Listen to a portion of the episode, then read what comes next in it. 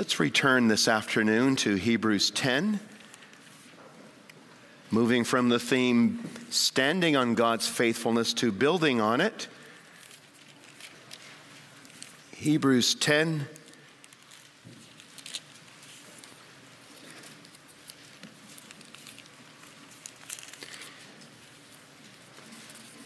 Find that on page 1194. We'll start to read at verse 19 and read through the end of the chapter.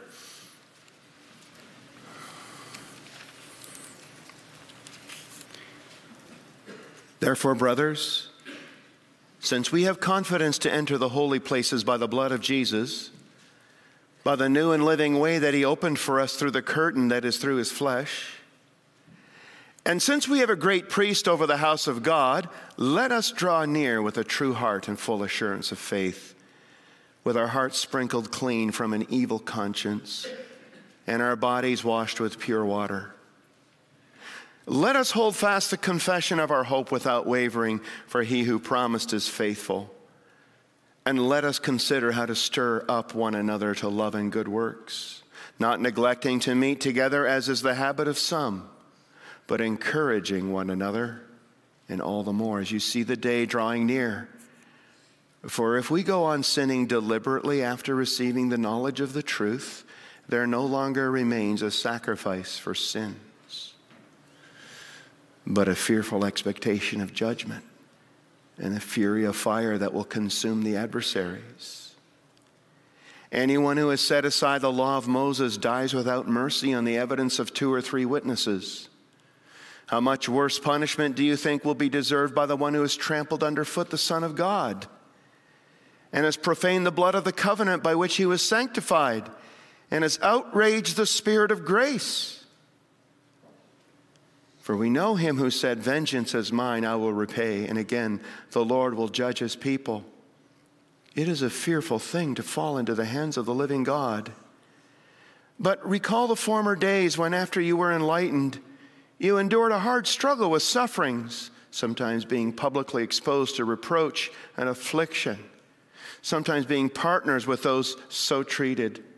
For you had compassion on those in prison, and you joyfully accepted the plundering of your property, since you knew that you yourselves had a better possession and an abiding one. Therefore, don't throw away your confidence, which has a great reward. For you have need of endurance, so that when you have done the will of God, you may receive what is promised. For yet a little while, and the coming one will come and will not delay. But my righteous one shall live by faith. And if he shrinks back, my soul has no pleasure in him. But we are not of those who shrink back and are destroyed, but of those who have faith and preserve their souls.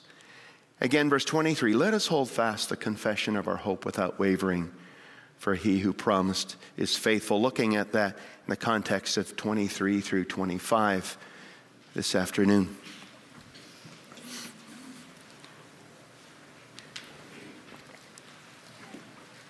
Brothers and sisters in Jesus Christ, let us hold fast our confession of hope without wavering, for he who promised is faithful. The faithfulness of God is not an excuse to become passive. It doesn't paralyze us into saying, well, God in His faithfulness will do all that He plans and promised. So I can sit back and relax. It's not a recipe for passivity or laziness. The faithfulness of God is a reason for stepping out and trusting God. This is what we read in the book of Nehemiah when the people say, let us rise and build. Why did they say that? Because they had just been convinced by Nehemiah, because the good hand of our God is upon us. Oh, because God's hand is on us, holding us. Let's rise and build. Same with this passage here. He was promised is faithful. So let's hold fast our confession of hope without wavering. The faithfulness of God is a reason for activity. First, the activity of faith, for labor in the kingdom. Because now we know our labor won't be in vain because God has us in His hand. He will keep us, He will make something of what we do, so what we do is not useless. Because really, if it was left up to us to make anything of what we do, it wouldn't go anywhere. It would fall flat, it would fall to the ground. But if we serve the Lord and give it to Him as a faithful God who says, I will build my church, you can be sure He will do that with what you do because of His grace.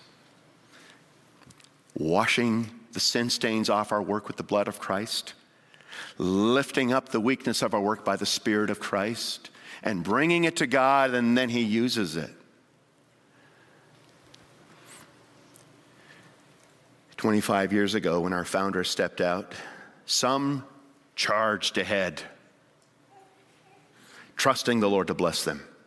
Others trembled in fear. They also put their hand in the Lord's hand to bless them.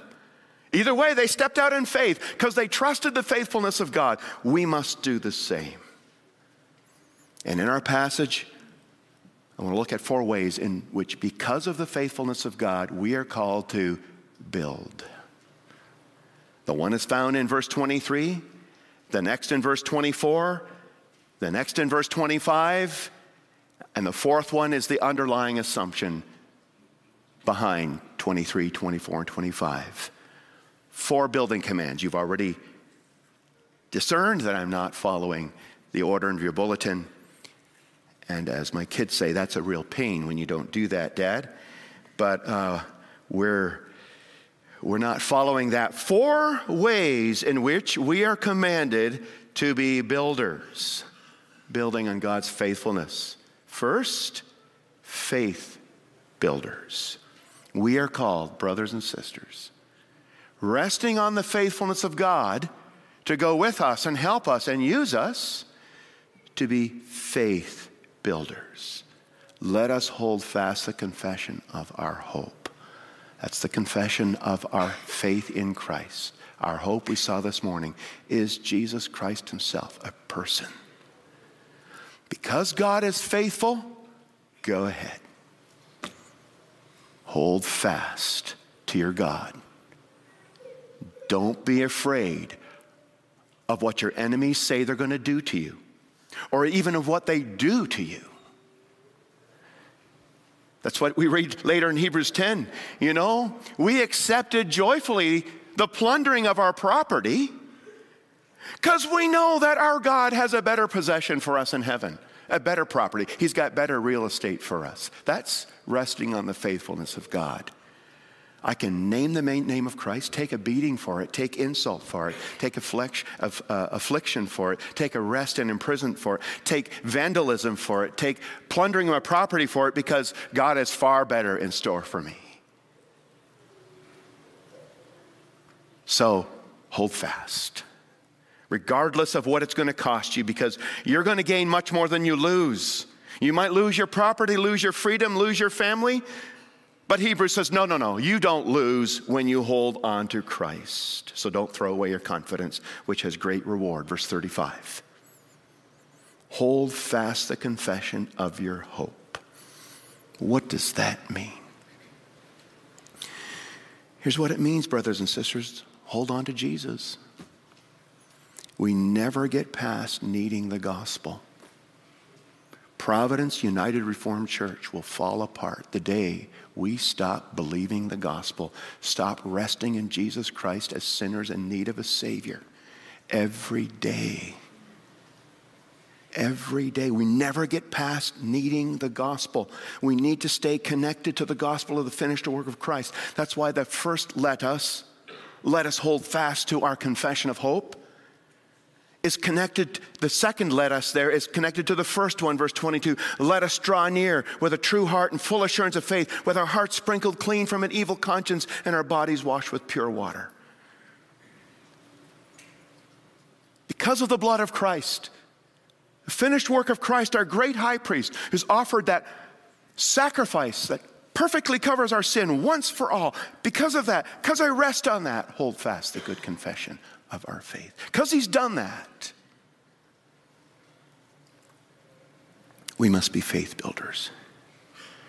We must hold fast to the finished work of Christ, the Christ of Scripture. There's only one Jesus, one true Jesus. There are a lot of false inventions, versions, perversions. The Jesus of the Bible, the mediator Jesus, the substitute, the Savior Jesus. So we must stay connected to the gospel. And that means also we must come under the preaching of the gospel, Lord's Day by Lord's Day. That's the third way of building coming up in verse 25. But it means we must stay in the Word every day, read our Bibles. In North American Christianity, there's almost no daily Bible reading happening. I trust that's different with us, but let us let us continue in that and make progress in that. And stay in prayer, asking God to empower us to hold Him, hold Him fast, and keep our eyes fixed on Jesus. But also notice the us. Let us hold fast. Let's help each other hold fast. We need each other. Being a faith builder is a communal activity. We need the ministry of the word, and we need each other to help take hold of the ministry of the word. Help to fight the pressures of the world that are pulling us away. When you see a brother or sister being pulled by the temptations or the pressures of work or family or school or friends, must help that person hold fast how lovely to hear when a brother or sister is struggling that others notice. They reach out, they throw out a lifesaver to help that person regain his footing in the faith. Isn't that lovely when you hear about that? Well, may God make us all faith builders, building our own faith and the faith of others, because our God is faithful and he will use our labors to do real things in our life and in other people's lives. Give it to him. I did this, Lord. I said this, Lord, but nothing will come of it unless you do something with it. And He promises to in His own way, time, however He will. But it's a matter of faith. Secondly, building project number two for Providence faith builders. We must be fellowship builders. There's the next let us. Let us hold fast the confession of our hope without wavering, for he who promised is faithful. And notice the and in verse 24. And because he who promised is faithful, we're continuing that thought. Let us consider how to stir up one another to love and good works. Fellowship builders. Now, you're going to think this is a distinction without a difference, maybe. But I don't like this translation. Because in the Greek it goes this way and let us consider one another how to stir up love and good works. You see the difference? Let us consider how to stir up one another to love and good works. But in the Greek it's let us consider one another. The love and good works are second, the one another comes first. Consider one another. The word consider means think about, notice, pay close attention. Pay close attention to one another. And in that close attention, see how you can stir them up to love and good works. See how you can draw them deeper into the fellowship of the body of Christ. See how this person is struggling. See how this person is wavering. See how this person is sad. See how this person has much to offer. And let us consider one another. Let's think about, let's notice, let's contemplate. Give attention, close attention to one another. Hmm, how can I help that person? How can I be helped by that person? It goes both ways. You see, brothers and sisters, the church is not a pile of gravel. individual stones disconnectedly hitting each other. The Bible nowhere says the church is a pile of gravel. It does say that we're stones cemented into a spiritual building. That's not a pile of gravel. Stone is a, uh, the church is a body tied together by muscles and ligaments in the Spirit's arrangement. He brings it together. So we need to take time to think about one another, notice one another, and help one another because the Bible says we're members of each other. We're interconnected. We belong. We're tied. And what happens to the one affects the body, the rest. In the church, you know, we can be like ships passing each other in the night, not paying close and careful attention, not considering one another. Maybe even letting people get forgotten, letting them drift. But you know what? If everybody's considering one another, it's not going to happen, right? They might still reject the faith, but in spite of our overtures to them and loving them and caring for them and reaching out to them and walking with them. So the Holy Spirit says, No, look closely at one another to stir up love and good works.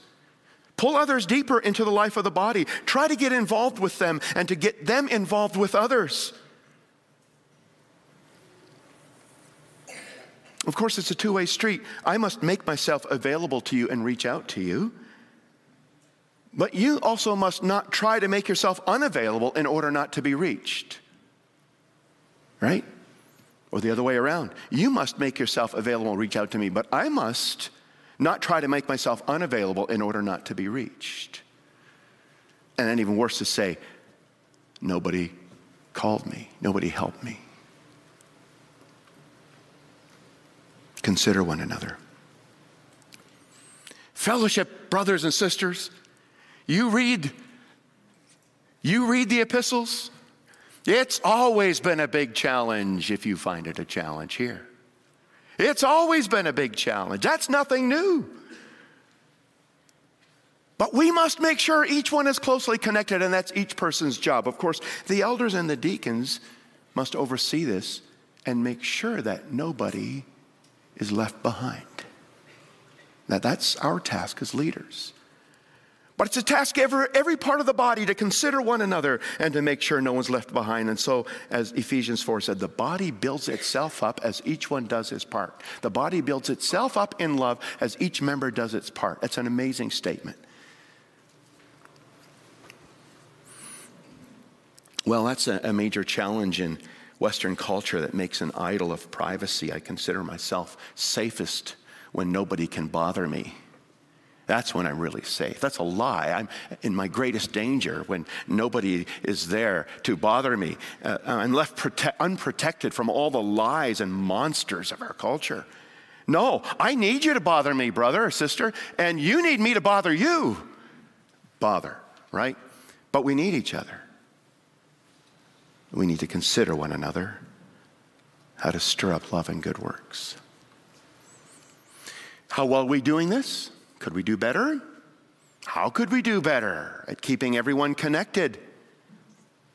Size really doesn't matter when it comes to that. We just have to find a way. That's our calling. We must consider this. We must consider one another.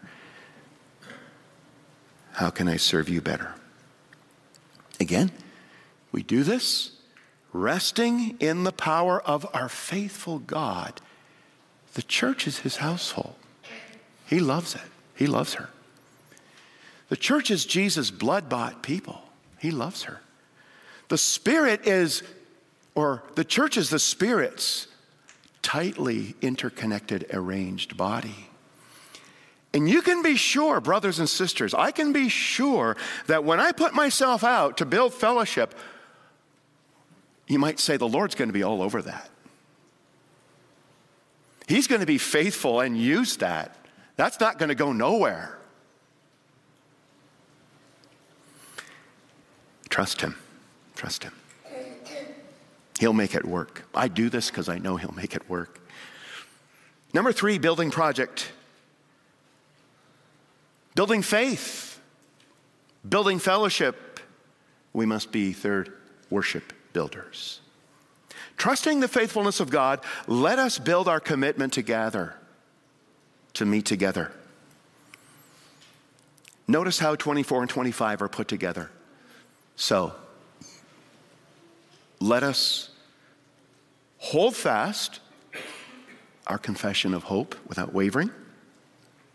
For he whose promised is faithful, and connected to that, let us consider one another how to stir up love and good works. And then it adds, uh, as a side note, not neglecting to meet together, as is the habit of some, but encouraging one another, and all the more as you see the day drawing near.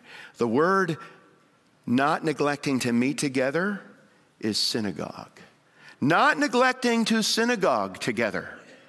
It refers to Christian believers meeting together for worship.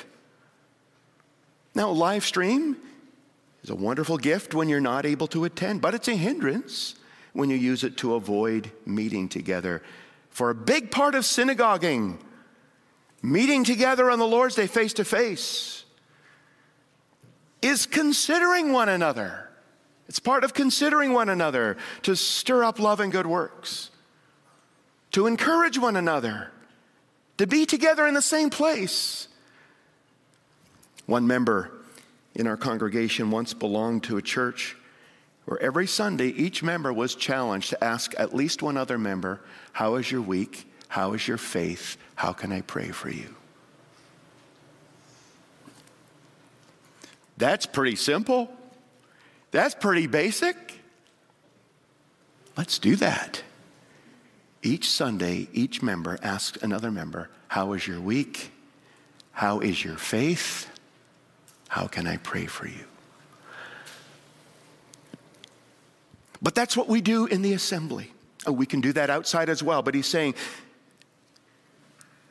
meeting together is a great context for doing that.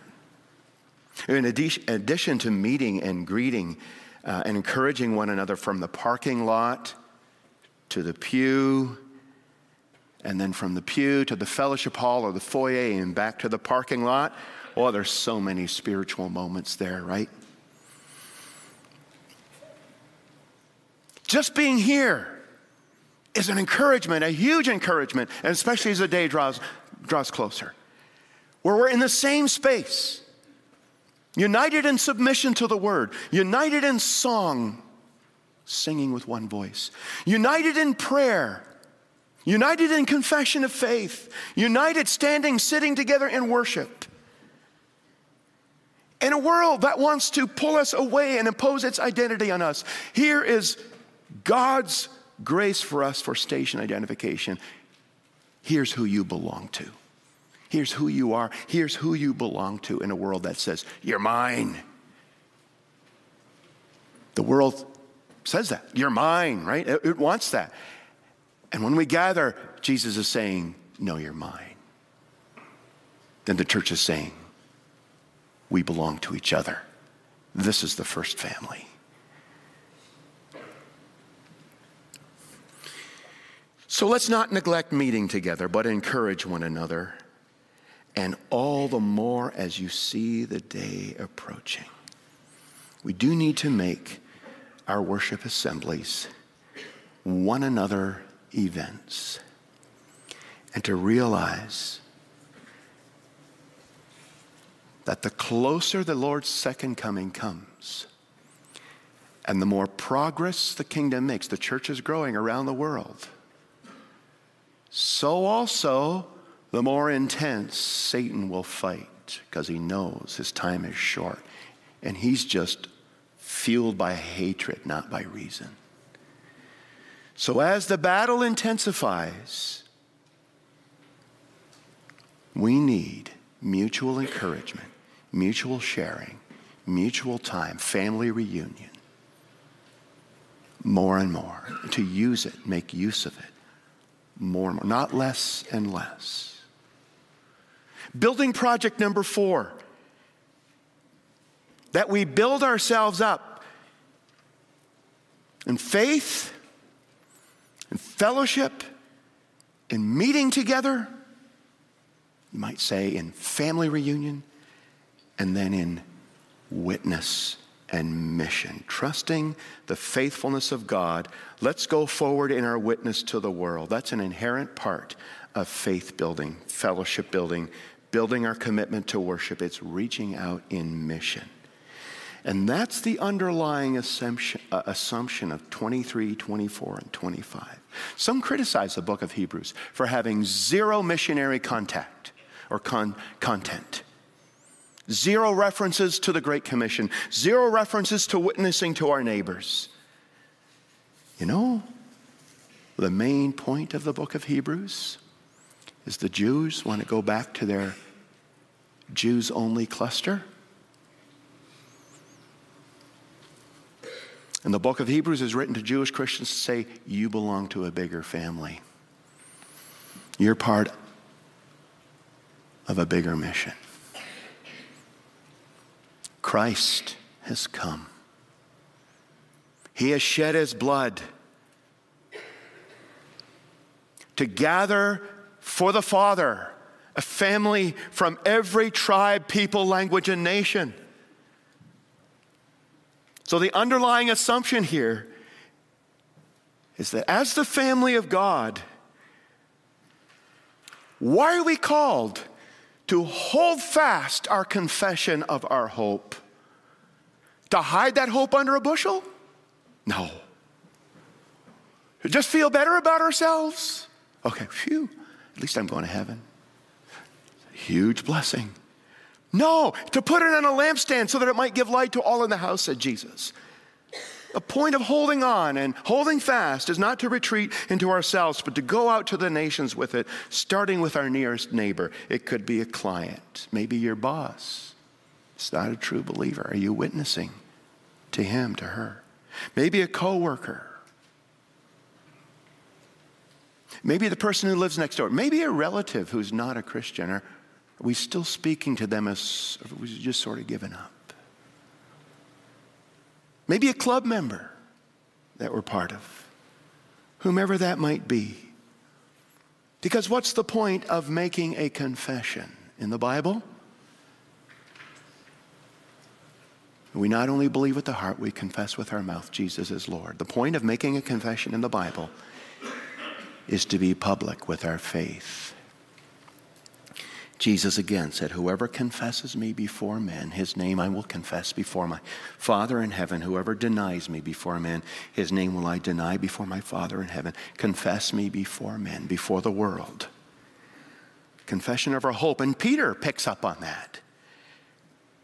He says, Have no fear of those who oppose you. But in your hearts, honor Christ, the Lord is holy. Always be prepared to make a defense to anyone who asks you for what? A reason for the hope that is in you. Confess your hope. The point of that, one of the points of that, is your neighbor will ask you, why do you not participate in that? Why do you do that? Why are you different? Why do you speak so positively and respectfully about your spouse? Why, why do you honor the boss? Why don't you join us in our parties? That, that's their asking about your confession of hope.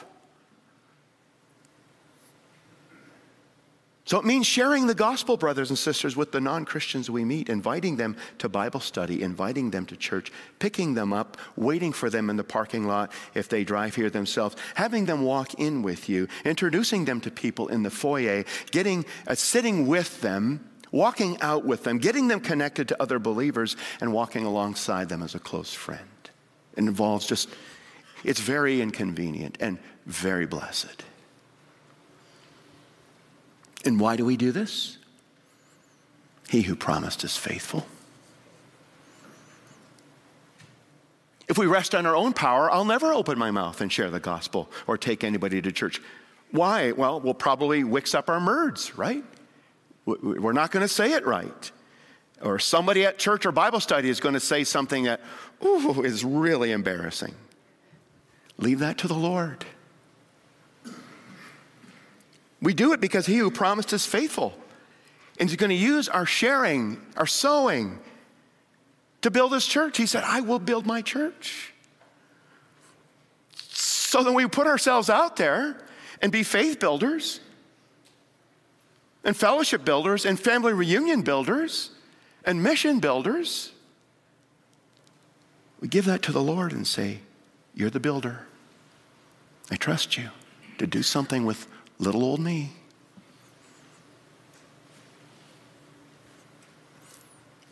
May she holy triumphs win, overthrow the hosts of sin, gather all the nations in. We beseech thee, hear us. Brothers and sisters, let us rise and build, as people said in the days of Nehemiah. Again, they said that because they knew the hand of their God was upon them for good. And I don't mean a physical building. That's an accessory that may or may not be. It doesn't matter. Let us rise and build. I mean, faith building, body building, fellowship building, worship building, witness building, yes, even numbers building. Shouldn't be afraid to say that. That's a part, important part of the narrative of the New Testament. But it does all come down to believing in God's faithfulness. He's promised to build his church. Where is church? Even our young adult age congregation, 25 year old. He's promised to build his church. That's his commitment to us. Will we believe that promise? Will we believe that the work of Christ is sufficient? That the work of the Spirit is sufficient for us? So I don't need to be afraid. I don't need to be lethargic and passive and paralyzed. Because he's faithful, I step out like our founders did. I step out, say, Lord, bless it. You're faithful. Do something with what we're doing. So God put us here. He gave us a name and a place and a promise to build the church He purchased with His blood. And believing this promise, I labor on in weakness and rejoicing, for in my need His power is displayed. Oh, the night has been won, and I shall overcome, yet not I, but through Christ in me. To this I hold. My hope is only Jesus. All the glory evermore to Him. When the race is complete, still my lips shall repeat, yet not I, but through Christ in me. Amen. Our Father, thank you for salvation. A faithful God who holds us up, who keeps us, energizes us, makes us strong when we're weak, helps us through every trial and valley to fight every enemy, picks us up when we fall, takes us all the way to the end. Thank you for the gift of a faithful Savior God and for the gift of a calling to serve this faithful God.